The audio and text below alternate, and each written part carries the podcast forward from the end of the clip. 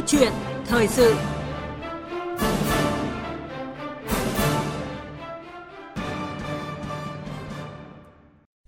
Thưa quý vị và các bạn,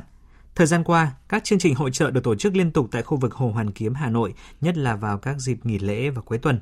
Sẽ chẳng có gì đáng nói nếu các sự kiện này không kéo theo sự đông đúc lộn xộn và nhiều hình ảnh không đẹp mắt khi mà các gian hàng được dựng tạm bỡ, bài trí thiếu tính thẩm mỹ, sản phẩm thiếu chọn lọc khiến cho không gian văn hóa Hồ Hoàn Kiếm trở nên nhếch nhác và mất mỹ quan. Không chỉ Hồ Hoàn Kiếm mà nhiều điểm di tích lịch sử như bến Bạch Đằng thành phố Hồ Chí Minh, bờ sông Hương ở Huế và các chốn thanh tịnh linh thiêng khác như chùa Hương, đền Trần cũng xuất hiện tình trạng cảnh quan bị phá vỡ bởi các kiosk bán hàng thường xuyên mọc lên làm sao để quản lý và chấn chỉnh các hoạt động kinh doanh tại các khu vực văn hóa lịch sử, đừng để kinh doanh hội trợ làm nhếch nhác các không gian linh thiêng. Đây là chủ đề mà chúng tôi bàn luận trong câu chuyện thời sự hôm nay với sự tham gia của vị khách mời là kiến trúc sư Trần Huy Ánh, Ủy viên Thường vụ Hội Kiến trúc sư Hà Nội. Và bây giờ thì xin được nhường lời cho biên tập viên Thu Hà cùng vị khách mời bắt đầu cuộc trao đổi. Vâng, xin chào ông Trần Huy Ánh ạ. À, trân trọng cảm ơn ông đã nhận lời tham gia chương trình hôm nay của chúng tôi ạ. Vâng, xin chào biên tập viên và quý vị thính giả. Vâng, thưa ông ạ, à, là một người sống ở Hà Nội thì chắc hẳn là ông cũng gắn bó với không gian Hồ Gươm và có nhiều cảm xúc với nơi đẹp đẽ linh thiêng này ạ. Vâng, thì chúng ta biết là Hồ Gươm không chỉ là gắn bó với người Hà Nội mà còn cả của cả bà con cả nước. Thì nói đến Hồ Gươm thì ừ, cũng như là nhà thơ Trần Đăng Khoa lần đầu tiên đến Hà Nội đã có những cái cảm xúc rất là hồn nhiên và sâu lắng là ừ, ờ, Hà Nội thì có Hồ Gươm, nước xanh như pha mực, bên hồ ngọn tháp bút viết thơ lên trời cao. Dạ. thế còn chúng ta đi đâu thì cũng văng vẳng cái giai điệu của nhạc sĩ đỗ nhuận là ai về thủ đô? Tôi gửi vài lời đầy hồ hàn gươm là nhà tôi đó. Thế còn cá nhân tôi mỗi khi đi qua thì ngắm nhìn rất lâu nhà bưu điện. Nơi cha tôi là chiến sĩ tự vệ hà nội trong những đêm đầu tiên của toàn quốc kháng chiến. Sau đó bỏ lại hà nội rực lửa để theo cụ hồ lên chiến khu 9 năm sau trở về tiếp quản ngành bưu điện. Dạ có thể nói là Hồ Gươm, Hồ Hoàn Kiếm chính là địa danh văn hóa lịch sử linh thiêng luôn ở trong tim mỗi người con Việt Nam và cả không ít du khách nước ngoài nữa ạ. Thế nhưng có một cái thực tế không vui là thời gian qua, nhất là vào dịp cuối tuần thì các gian hàng hai bên Hồ Hoàn Kiếm liên tục án ngữ trên ờ, vỉa hè khiến cho cảnh sắc xung quanh hồ bị che lấp, thậm chí là không gian bị phá nát bởi những cái khung sắt rồi lều bạt, rồi cái sự ồn ào hỗn loạn của các hội trợ nữa. Thì ờ, nhiều người dân tản bộ qua đây đã rất là ngao ngán khi mà cái khu vực trái tim của thủ đô thừa những cái hoạt động hội trợ nhưng mà lại thiếu không gian văn hóa thanh lịch của người Tràng An. Và sau đây thì phóng viên Văn Hải ạ, có một vài ghi nhận trong cái dịp cuối tuần này. Bây giờ xin mời ông Trần Huy Ánh và quý vị cùng nghe ạ. Hà Nội đang trong những ngày đầu đông đẹp nhất. Tiết trời xe lạnh nhưng vẫn còn nắng vàng như mật. Tháp rùa, nơi trái tim của thủ đô càng thêm cổ kính in bóng xuống mặt hồ hàng cây xanh cổ thụ xung quanh cũng như đang thêm màu biếc trước khi mùa lá rụng đến. Nhưng vẻ đẹp nên thơ của Hồ Gươm, du khách chỉ cảm nhận được khi đi trên vỉa hè phố Hàng Khay và một phần phố Đinh Tiên Hoàng, Lê Thái Tổ. Bởi gần một nửa vòng hồ phía quảng trường Đông Kinh Nghĩa Thục có tới hơn 60 gian hàng hội trợ gần như che kín tầm nhìn mặt hồ. Thường xuyên chụp ảnh cưới cho các cặp đôi, một thợ ảnh than vãn khi tới đây. Quá nhiều gian hàng này em nhìn dối thật, công nhận là bị dối và bừa bãi. Có những gian hàng mà nó mang tính chất hơi cổ truyền hay là dân gian thì nhìn còn có vẻ là khá hay nhưng mà nhiều gian hàng hiện đại và điện tử quá thì nhìn nó sẽ mất cái nét văn hóa của Hà Nội rồi. Nhiều người bán hàng cho biết họ được mời chào tha thiết tham gia hội trợ hai bên Hồ Gươm, được phát tờ rơi đăng ký từ khi đang tham gia tại các hội trợ ở nơi khác. Mình bán hàng được mấy ngày rồi em? À, em được bán đây 3 ngày hôm nay ngày cuối ở khu hồi hay có hội trợ. Để đăng ký bán được ở đây thì có khó không? Dễ, đăng ký là được. Dễ mà cần anh có tiền thuê gian là được. Thuê gian đấy chắc. chúa phết đấy. Do thiếu sự chọn lọc, tổ chức, sắp xếp nên có những gian hàng bị bỏ không và nhiều người cùng bán một loại sản phẩm dẫn đến cuộc cạnh tranh hỗn loạn về âm thanh mời chào mỗi gian hàng đều bật loa kéo hết cỡ với đủ các thể loại nhạc để thu hút sự quan tâm của khách hàng. Nôn nháo là đây là vì mỗi gian hàng họ bật đều kiểu bật to hơn gian kia để có sự cạnh tranh hay là mình như thế. Gian hàng mình có thể để ở giữa cũng được chứ đừng để che lấp cái hồ. Cái hồ là cái đẹp nhất, không lên che lấp xung quanh hồ như thế. Những ngày mà có nhiều gian hàng ờ, hội trợ này thì lượng rác thế nào hả chị? Lượng rác nó cũng nhiều hơn mà người ta cứ vứt ra ngoài đường mình lại phải đi nhặt yêu mến và say đắm cảnh sắc hồ Gươm trong cái xe lạnh đầu đông, nhưng nhiều du khách nước ngoài đành bước thật nhanh khi đi qua hai dãy bán hàng hội chợ ven hồ. Dù đã nhiều lần đến đây nhưng lần nào tôi cũng bị thu hút bởi vẻ đẹp của Hồ Hoàn Kiếm. Chỉ có điều là ở khu vực có nhiều gian hàng hỗ trợ thì quá ồn ào và cản trở việc đi lại. Trật tự giao thông tại khu phố đi bộ ven hồ đã an toàn hơn trước, nhưng sẽ tốt hơn nếu không có trẻ em đạp xe ở đây.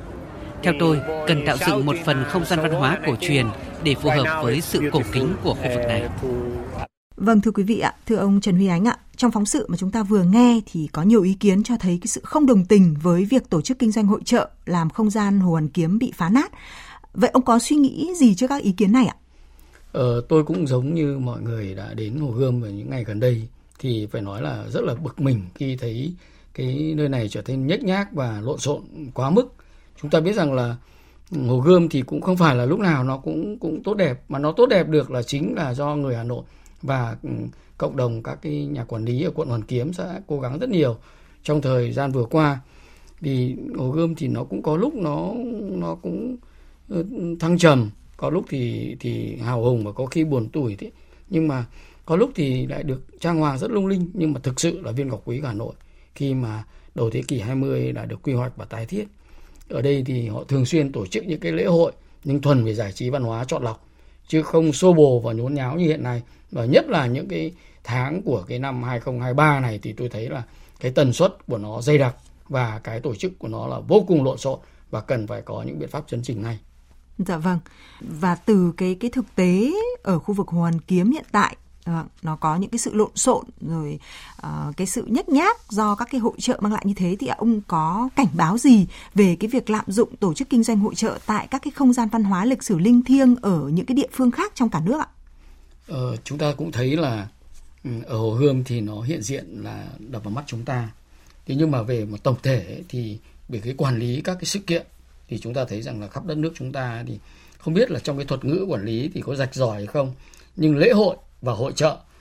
thì thường bị các nhà tổ chức lạm dụng cái phần chợ búa để nhồi nhét vào đó những cái sự kiện như vậy. Chỗ nào cũng xa đà những cái chuyện chợ búa cả.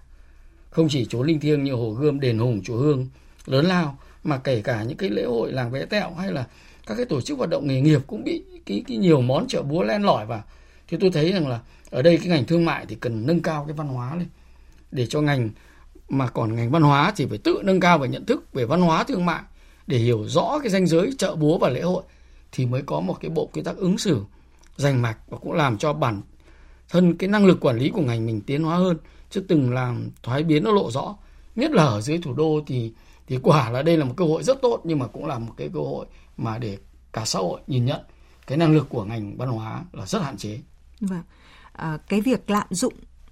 tổ chức kinh doanh hội trợ ở những cái không gian văn hóa lịch sử linh thiêng như thế ạ, theo ông thì nó sẽ gây ra những cái hệ lụy như thế nào? Thì chúng ta thấy rằng là ừ, ở trong cả một cái xã hội mà đang vận động như thế này thì cái chúng tôi đã thấy là cái sáng kiến mà cái phố đi bộ Hồ Gươm thì quả là tuyệt vời của Hà Nội. Tức là ừ, hai ngày cuối tuần tự nhiên là được thư, thư thái, được cảm nhận cái không gian mặt nước, được cảm nhận cái không gian văn hóa lịch sử, cái kỷ niệm của rất nhiều thế hệ,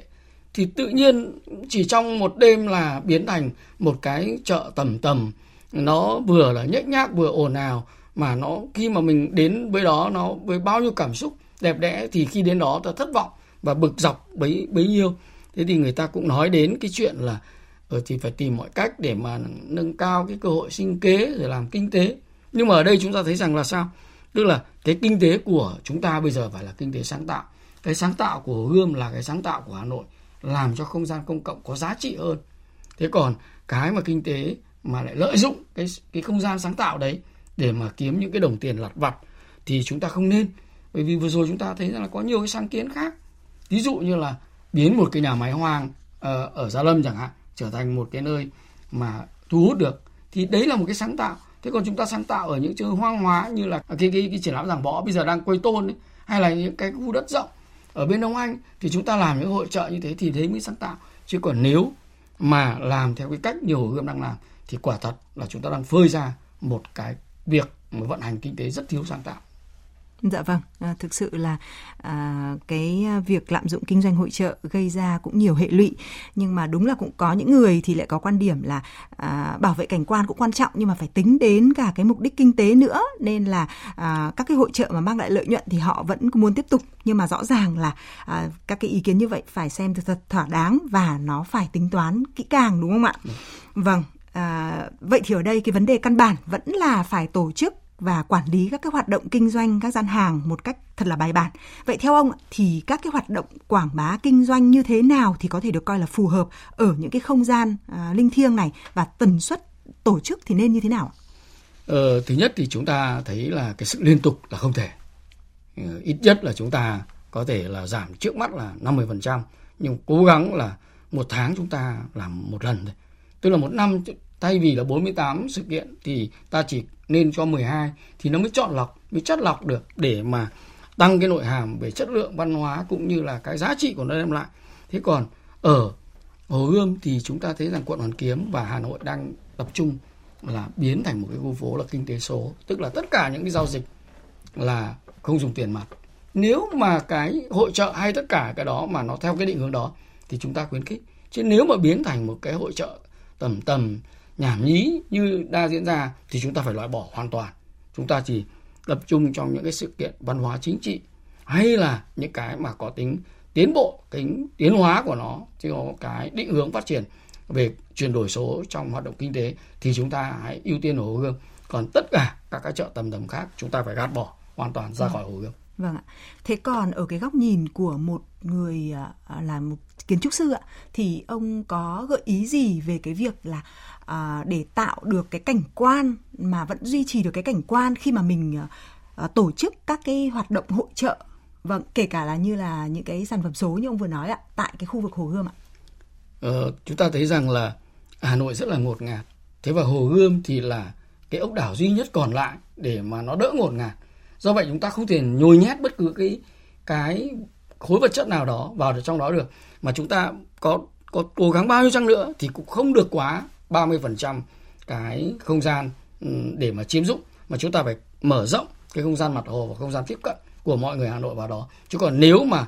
ừ, cấp phép như vừa rồi thì gần như là 100% cái diện tích mặt hồ là lấp kín Được. Dạ. là một điều mà giới kiến trúc cũng như giới văn hóa cũng như là những cái người dân bình thường mà chúng ta biết rằng là đấy là một cái người đi chụp ảnh thôi người ta ở đấy người ta cũng cảm thấy bức xúc thì chúng ta thấy rằng là ở một cái ngành văn hóa thì phải biết thấy rõ rằng cái không gian tối đa anh có thể tập hợp được cái hoạt động đó là bao nhiêu. Thế còn ở đây chúng ta thấy rằng là có quá nhiều cái đặc quyền cho ngành văn hóa cấp phép và nó trở thành là độc quyền. Vậy là nó sẽ làm trượt ra một cái khó kiểm soát. Do vậy là cái việc cấp phép mà ở hồ gươm, tôi cho rằng là không thể để ngành văn hóa được. Mà phải có sự phối hợp của chính quyền địa phương là quận hoàn kiếm, là người phải chịu trách nhiệm về an ninh trật tự ở đó, cũng như là đời sống văn hóa tại địa phương.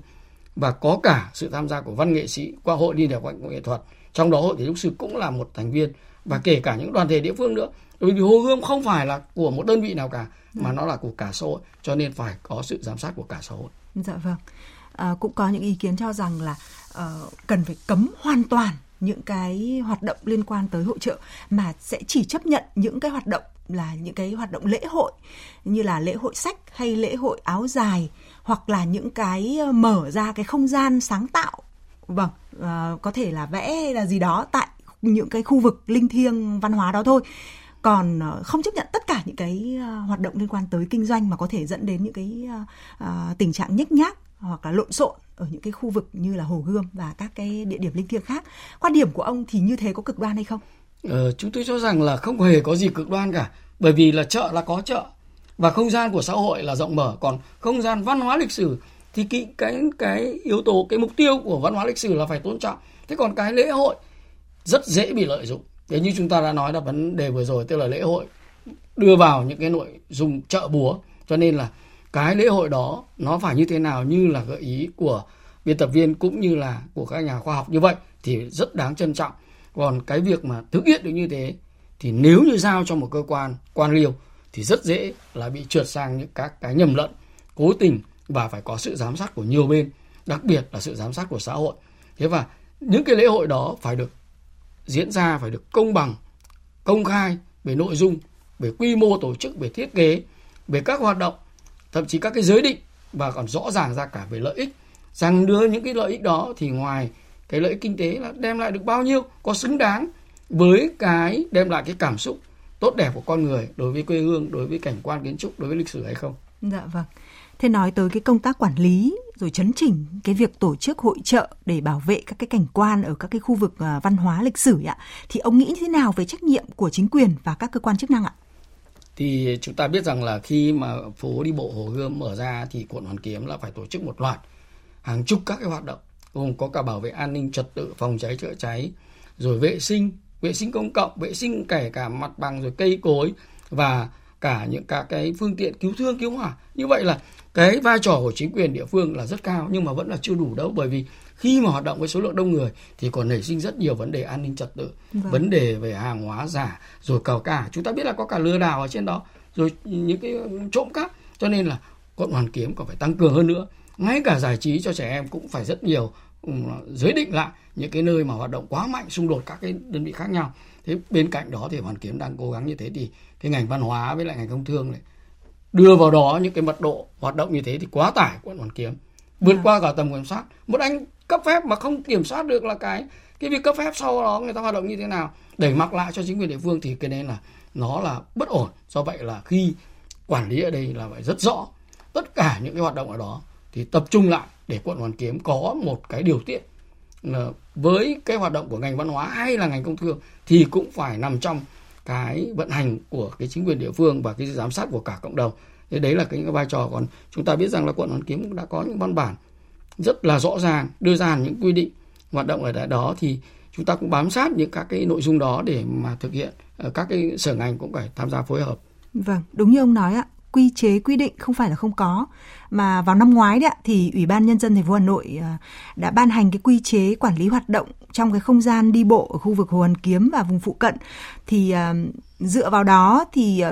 uh, trung tuần tháng 10 vừa rồi Ủy ban nhân dân quận Hoàn Kiếm cũng đã có công văn đề nghị Sở Văn hóa và Thể thao Hà Nội bố trí sắp xếp các cái hoạt động hạn chế các cái hoạt động mà tổ chức gian hàng không phù hợp tại không gian đi bộ Hồ Hoàn Kiếm. Và theo ông ạ thì như vậy là quy chế thì có nhưng mà làm thế nào để nói đi đôi với làm ạ? Ờ, chúng ta biết rằng là đúng là quận Hoàn Kiếm là một đơn vị quản lý trực tiếp. Còn Hồ Gươm thì cũng không phải là của quận Hoàn Kiếm mà cũng không phải là của Hà Nội mà của